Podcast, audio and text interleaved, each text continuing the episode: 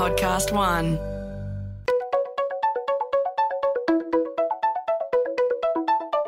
Hi, this is Paul McIntyre. Welcome to the MI3 audio edition. I've been a business journalist for 25 years covering the marketing, media, agency, and tech sectors. In this series, we talk to industry leaders about the global and local developments that you need to be across this week. Well, you may have heard a French company by the name of Havas has just scooped up one of Australia's leading indie media agencies, Hyland. We're about to find out why and what's next. But Havas is an interesting communications group in that it sits in the top six global marketing services firms. But unlike the rest, it's owned by an entertainment and content giant by the name of Vivendi, controlled ultimately by the French billionaire industrialist Vincent Bolloré. That could mean it might do things a bit differently. So, with us today to answer that question and more is Havas Media's Australian Chair, Mike Wilson, Havas Media Group CEO, Matt Holtham, and the acquired Virginia Hyland, MD of what is now Hyland Media Division at Havas Media. So, welcome to you all on this august occasion. Uh, Mike, Mike Wilson, we might go to you first. Um, as we mentioned, Havas is a little bit different in terms of its ownership structure. It's part of that big Vivendi group. Tell us a little bit about whether that means anything different for Havas and its client portfolio, maybe compared to some of the other holding companies. Do you do anything differently? Thanks, Paul. Yes, Vivendi and our ownership is a little bit different, I think, from the other holding companies. Um, when you look at the landscape and look at the other holding companies, they are squarely in the, the world of marcoms. And as you rightly said in your intro, um, we're part of a giant entertainment content conglomerate. Um, for those people who aren't familiar, familiar with Vivendi, to give you a flavour of that, they're the owners of the biggest record company in the world, Universal Music, a movie studio, Studio Canal, very significant player. They own TV networks in Europe, such as uh, uh, Canal Plus, Daily Motion, which is a video streaming platform, competitor to YouTube. So very, very different. We own gaming companies. Interestingly, we own venues, ticketing companies. So it's a very, very different ecosystem, you might say, than um, the, the other holding companies. Um, the second part of your question, the answer is yes, we really do intend to behave differently and do a different type of work um, to the other companies that you mentioned. Um, I think it's fair to say we're at an early stage of that because the operational entities of Vivendi and Havas have only really come together in the last 18 months or so. However, I can give you I can give you some clues if you like. Yes, please do because that that is important. The clues are important about what we may see from you, Mike Wilson. Okay.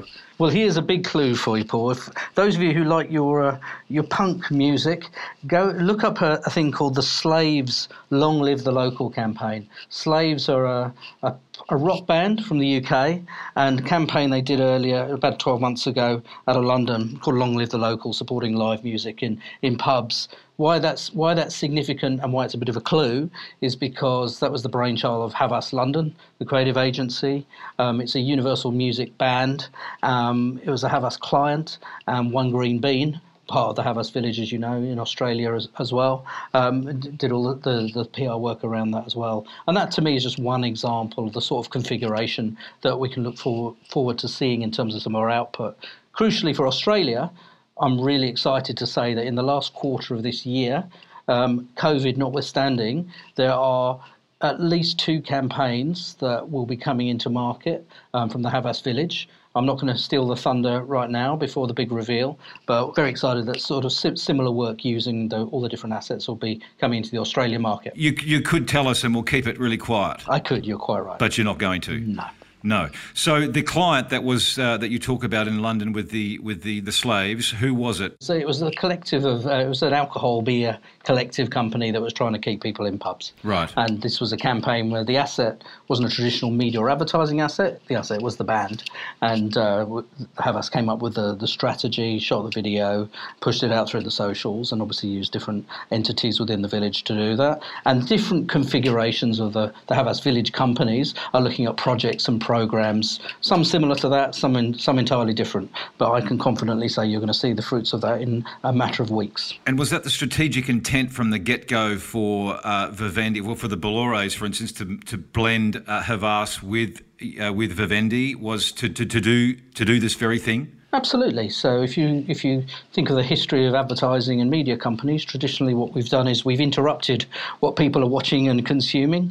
Um, the landscape's much more complex than that, as everybody knows, and it's absolutely our avowed intention to participate in what people are consuming as well. So um, you can look forward to, to seeing sort of embedded content, which in itself is not a particularly new concept, but we've now got the infrastructure and, and the weight to be able to deliver that look forward to uh, sort of pursuing that a little bit more, Mike. But to the acquisition de jour, which is um, quite French of me, I think. Almost, almost, almost sounded French, Paul. Right. So uh, to the acquisition de jour, which is Hyland. Why Hyland and why now, Mike? It's it's sort of one interesting timing in that we're in the middle of of COVID, uh, and you've still gone ahead with something. So um, there's a sign there. But uh, what is it about Hyland, and what is it about an acquisition that you're doing in Australia now that that makes sense? So two parts, I think are pertinent in that area. Firstly, Havas Media, you have to remember, is only six years old. So, unlike all of the other holding companies who've had media brands, media agency brands in the market, in some cases for decades, we're pretty, we're pretty new. So, formed only six years ago, we are we hope, still on a growth trajectory. It's been pretty strong growth in that period. And during that time, we've always been open to look to potential strategic partnerships um, that deliver against those, those business objectives. And fr- frankly, um, Matt and I have been uh, aware of uh, various potential opportunities in the market over a number of years, but none of them have been as perfect as Hyland. And so Virginia and I have um, a relationship that goes back 20 or so years. We know each other very well. I know that Virginia and her team are a perfect uh, fit for Havas and what we're trying to do. The second part, which, which you say is a, is a real clue, obviously the conversation started before COVID hit, but I think it's a real sign of our, our strength and our commitment that even despite all the impacts of COVID that everybody is suffering from, our parent company um, stuck to their guns. We're happy to see the strategy through, and we're really, really happy to welcome Hyland, uh, the Hyland team, into, into Havas in the next couple of weeks. Well, Virginia, uh, Mike says you've known him, you've known each other for 20 years. I'm not sure that you're that old. Mike might well be, but why? Uh, you know, I'm sure over the over the course of the recent years, you've you've entertained people coming to talk about a possible acquisition. Clearly, you've said no until now. Why Havas? What what is it about Havas that you went? Yes, I like that. Look, yeah, it's true. I ha- I do look very young for my age, and it's it's true. I have known the lovely Mike Wilson for for 20 years. Yeah, I wasn't actually looking to be acquired by another global holding group, to be honest. But the reality is, you know, what you get to do over those years is you get to really understand all of the global holding group strategies, how they treat people in the industry, the way they support entrepreneurs, or whether they they have a complete disinterest for the way um, that independents run their businesses. Uh, and you know, talking with Mike and, and, and knowing how he operates and the Havas team operate over the years, I've come to learn, you know, how they embrace entrepreneurs into their business. And that happens all around the world. So whenever they're acquiring businesses, they're retaining those indie owners in those businesses. You only have to look at Host Havas and, and many businesses further afield. So that was a, a real appeal for me because I'm not done with what I want to do, and I really want to prove, you know, what an indie can do on a, on a greater scale. And that was really, you know, enticing for me to come in and still run Hyland as a division of Havas and also have that opportunity to grow with all that fantastic support. The other part that was really important to me is over the years we've developed and changed the way Hyland uh, works with clients. We were a plain media agency for a long time, and then in 2008, when the GFC hit, uh, we were speaking to clients who were very frustrated about having to change their global creative and localize it with a new creative agency in Australia at a higher cost. And so we started to uh, develop a creative and social team. And within six months of doing that, we had clients like Coty, who look after Marc Jacobs, Chloe, Rimmel, and CoverGirl, as well as Waterford Wedgwood and Royal Doulton coming to us saying, we want you to not only help us with our media, but also developing our content and creative locally. So, what I loved about the Havas Village is that all of these amazing specialists who operate the way we do belong in the village, and it's the only global business in Australia that truly operates as one company under one roof with all of these fantastic specializations. Uh, and, and importantly as well, you know, if you look at their digital and performance offering, it's incredibly strong. So not only do they integrate so well between creative and media channels, but also they have their performance, their data, their CX and their UX teams that also integrate into conversations with clients. So being in the one place, being embraced as an independent owner, and also being embraced as a female independent owner, which is you know incredibly important as well, was, was something that really a- appealed to me. So with that indie moniker, which you talked about a few times there, as is it ominous though? You've you've sold out. You've you know you've gone into a big group. Is it ominous for other indies in the indie sector that Virginia Hyland, who's been around with an indie agency for a long time, has now gone to a global uh, monster? Although perhaps it's French, so it's a little bit more classy. they're much more classy, much more classy, Paul. Um, I don't think it's ominous at all for indies. I mean, what a fantastic opportunity for an indie to build a business, develop an offering that's quite new and modern in the market, and then have the appeal of a global come in and say, look, we want you to work with us now. Um, I haven't sold out of my clients, I haven't sold out of my team. We're all going into this together, uh, all with great support from both our clients and our team. Uh, what it means for me is that, you know, financially, yes, I get to pay off part of my mortgage and not have to worry about the effects of COVID. Uh, but it gives me the opportunity to, to drive new growth and opportunities and invest in the team that we have and, and build a better opportunity. So, as an indie, I think it's a fantastic time to, to be in the market, to be, you know, talking to, to global organisations. And certainly we bring our independent spirit. You can't get rid of that, Paul, out of the out of an indie team. So um, we'll be bringing that well and truly into the business. Matt Holtham, why uh, Hyland from your perspective, uh, and how long do you expect Virginia to be around uh, uh post acquisition? I expect Virginia to be around for decades. I think uh, you know the, the core thing for us is that um, it's a wonderful cultural fit, and I think that's the first and most important thing when you're looking at any of these kind of acquisitions. If you if you don't have a good cultural fit, it's doomed to fail from the start. And I think, as Virginia pointed out before. Um, Havas has a has a history of bringing in entrepreneurs and, and, nurturing them within the family, and many, if not most of them, are still around years and years later after those deals are done. And I think Virginia hopefully will be around for a long time as part of the Havas family. Well, the problem now, Matt, is that you are on the record with that, so we can come back and revisit. you, you, can you can indeed. I said I hoped, not promised. yes, um, you did. Uh, look, I think from a um, capability perspective, I'm, I'm very excited about what Virginia and the team uh, bring to Havas Media. I think, you know, as well as bring us some more scale so that we can get a chance to perhaps uh, present ourselves at, at, the top end of town and some bigger pitches, there's also a real complementary set of skills. And I think that, again, is the other key um, element that I was excited about when we started to talk to Virginia because the depth of her content capability as well as the strength of their you know traditional media planning and buying is a great addition to the team um, and there's a kind of host of things that we can offer to our respective client bases, if you like, eh, through our own centers of excellence. Virginia called out performance marketing. Um, Havas Sports and Entertainment, again, is another really strong part of our business. It's all about partnerships and CSR um, and activation of, of, sponsorships and IP. And, and that's a really pertinent offering to Virginia's client portfolio. Um, and obviously, her content skills and the depth of expertise there is, is a really great build on some of the content work that we've already been doing through HSE, primarily in the, in the media part of the business. Matt, what does the structure look like? How is Hyland going to operate inside Havas Media. I think it's its own division. Is that right? It is. Is I think uh, Virginia's already called out. So Virginia will come in and be the managing director of the Hyland division within Havas Media. So we're going to bring the team in. We're going to let the team settle in and carry on. You know, doing what they do. They're an incredibly successful team. We don't want to disrupt that. We want to make sure that we are bringing together the two teams in a way that um, ensures it's kind of bigger than the individual groups would be. But we're certainly not going to do anything to disrupt the success that they've had so far in the short term. So that's about 30, 30 or 40 people, is that right, from Hyland come in? Yeah, that's right. That's right, Paul. Yeah, 35 coming in. Okay. And Matt, then um, how does that work with the Havas Village? Because I imagine there'll be some sort of duplication in what Virginia's uh, business does with what you've already got. How do you manage that? Do you have crossover and duplication?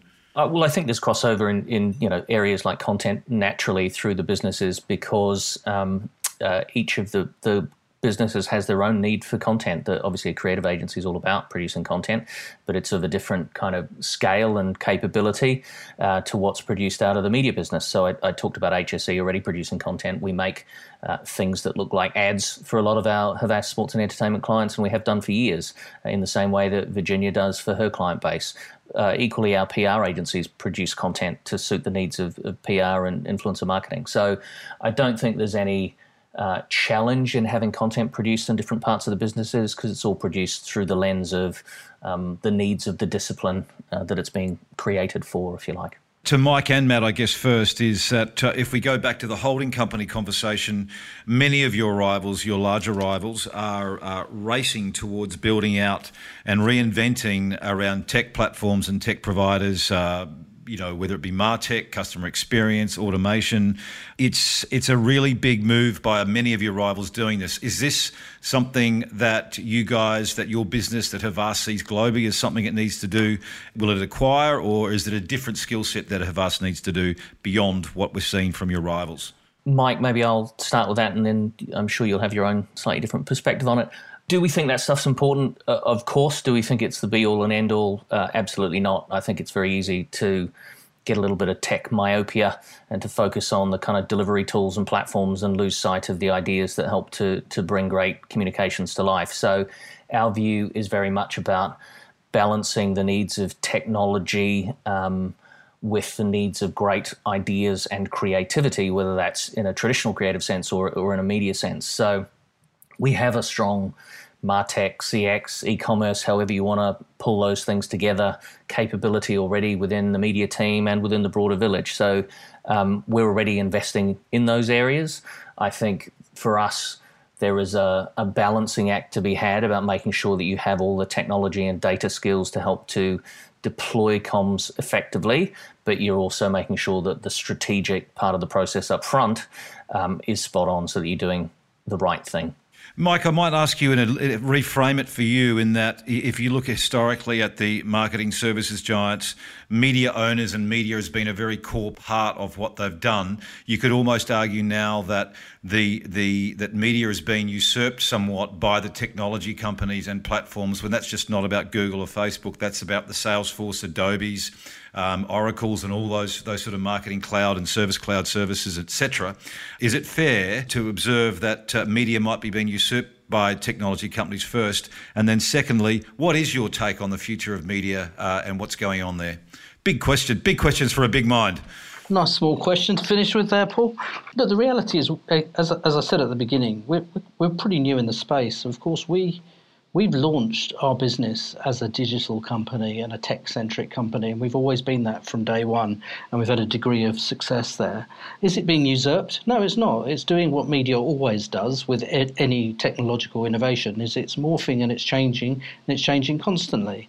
And we've talked a lot today about our cross collaborative um, DNA and how we work with other partner agencies. The other reality is we have to stand on our own two feet as a best in class media agency um, because there's still there's still business out there to be won and fought for with other strong media agency competitors. So we have to constantly be involving, evolving, investing, and indeed I would say actually the sort of the Martech area um, is something where we've we've had a, a, quite a degree of success in our in our short history. So no, we're not afraid of it. The only thing, you know, to answer your, your big question, to which of course there is no answer, Paul, the what we do is we just want to make sure that we're smart, we are solving our clients' problems, we're acting as partners, we're aware of what the trends are, and we're investing all, all the right partnerships to allow us to give the best possible solutions for our clients. If our clients are happy, our people are happy, everyone's happy. I'm a simple man, Paul, and that's uh, ultimately what it's all about. It's very clear you are, Mike, but that's a good answer. Just to go back though, media owners, media, media, the media sector is under a lot of pressure. You go back a long way in media. How, how, much optimism or not should the media sector have about its future, given the, the pressures we are seeing on that on, on, on all those companies now? This is a pretty tough time to answer that question. Um, everyone, there's there's a lot of pain in the industry on all sides, but particularly with media owners who've seen very significant revenue hits, as we all know, for, for obvious reasons. However, I'm uh, I'm ever optimistic, and it's interesting. I think my observation is when I've been talking to what we might call the traditional legacy media businesses over the last few months, there's for obvious reasons a lot of doom and gloom. But when you talk to some of the more innovative entrepreneurial businesses and some of those leaders who are are in fact still within the traditional companies, there's opportunity um, to be found. The one thing we know is there's going to be a very significant bounce back. It's hard to put an exact timing on when that might happen. I think we're all hopeful that will be um, in the next calendar year. But with that bounce back will definitely come opportunity, and you know it's uh, survival of the most adaptable. It's certainly going to be true that it's not necessarily going to be the biggest. Uh, Virginia, on that, because Mike did talk about sort of the, the mood at the moment. Uh, from your perspective, client mood and uh, and behaviour, what have they been doing through COVID? What have you seen at, at, at your end about what's changed through COVID? Uh, and then we'll ask everyone just sort of a bit of a what what's next to wrap up. But the mind and mood of the client, uh, Virginia. Yeah, I think, uh, Paul, at the beginning, when it was the end, the end of March, there was panic, worry, fear, concern, and a lot of clients retracted. Uh, and then as we got through to May and June, they started to relax and, and see hope for the future again. But um, what we've discovered along the way is that the importance of media now is because audiences aren't dwelling in store. They're not wanting to stand around and browse and shop. That media has actually served a, a greater purpose than ever before because the only way to get new news and new information out to market is through the media because they're simply not standing around in store and considering different different areas. So all of a sudden there was a shift where it was incredibly important, more important than ever, no matter what type of a, a retail premise it was, that um, use the media to actually get the message out there as consumption of media went through the roof. So we're seeing now in this last uh, quarter of the year enormous pickup from all of our clients across the board, um, you know, funneling enormous um, spend back into to media channels, whether they be digital or whether they be above the line, there's a real sense of um, urgency now to make up ground for where they may have lost ground during that period. And uh, there's a sense of you know buoyancy. And I think if you look at the share price even of some of the media companies, it's bouncing upwards again. If you look at Seven and O with their results coming out this week, uh, in fact, it really didn't hurt their share price too much at all. In fact, some of them had a bounce upwards, even though they had significant losses. So, you know, there, there is a buoyancy now back in the market um, with, with clients and also, you know, with shareholders of those media companies, believing that the best is to come now. We're past the worst and the best is, is in front of us. What is that? And I'm going to ask Matt the same question, but what does that look like, Virginia? You, you mentioned earlier about performance media, and, and you know we've got this ongoing, uh, valid and important discussion and debate about you know performance, bottom of the funnel, demand generation versus brand and mid funnel, and all those fabulous things we talk about in marketing. Um, what is the nature of the spend you're seeing coming through for that December quarter? What does it look like? Is it performance, a mix of what? Interestingly, at the beginning, Paul, of the, the period, it was focused on performance media. But now there's a recognition that it's a great opportunity to bring people who never considered your brand to you know forward to actually consider purchasing your your, your product so we're now seeing brand building and messaging um, around the top of the funnel uh, pushing then very directly to the bottom of the funnel to make sure that people are purchasing but brand ca- ca- uh, messaging you know um, we're seeing people like KitchenAid who have got some really strong brand messages going out the top of the funnel and a cracking e-commerce um, campaign at the bottom. And so it's the top and the bottom working in simultaneously together that we're seeing is actually having the biggest traction, more traction than, than ever before. Matt, that's that's Virginia's client uh, portfolio. Would you say the same for the, the, the, the brands that are sitting inside Havas now? Yeah, I think we're certainly seeing a return to, to spend in Q3 and Q4. And I think while initially we saw um, shall we say, a hesitant return, which tended to have smaller budgets and more of a skew to digital channels, it's coming back to normal now. And I think we're seeing a broader spread across the whole funnel. And I think you know, there's been so much debate going on through COVID uh, about the long and the short of it, and the necessity to spend in a recession, and all of that kind of good stuff. You know, uh, common sense marketers know that they need to return to spending to stimulate that reappraisal and the kind of audience expenditure that's critical to them. And I was in a conversation with a client today, and and his own version of that language was, "We need to continue to build sales overnight." For the brand to grow over time. And I think that's, you know, absolutely what we all need to focus on. And that's certainly the behaviour we're seeing from our clients. To wind up, I'll go to the chairman. So, Mike Wilson, in terms of acquisitions, is this it? Uh, is Hyland it, or is there something else in the in the in the wings that uh, you're going to tell us about now? I'm going to keep you hanging, Paul. The re- the reality is, if there's something out there, there's somebody out there that we think is a good complement for the Havas Group something can enhance our capabilities or build on what we've got, the uh, the door is always open. But I'm not going to mention any names just yet. Um, so the checkbook is open, just not signed. We're always open to discussions with appropriate potential partners, Paul. Well put. Well, look, it's been a, a very fast but great conversation about why and what for Indies and, and, and a different holding company. I think that's sort of what struck struck me is that there is a bit of a difference here, and um, and that's not a bad thing. So, so to Mike Wilson, uh, Matt Holtham, and Virginia Hyland, the best of the best for the new integration. I, when, we won't get to when it's happening, but it'll be very soon, I'm sure, and I look forward to sort of following up on how it all goes. Um, stay safe. Thanks, Thanks Paul. Paul. Thanks. MI3 Audio Edition was presented by Paul McIntyre, that's moi, in collaboration with Podcast One Australia. Producer Nick Slater, music by Matt Dwyer. For more episodes, go to podcast1.com.au or search MI3 Audio Edition on Apple Podcasts and hit the subscribe button.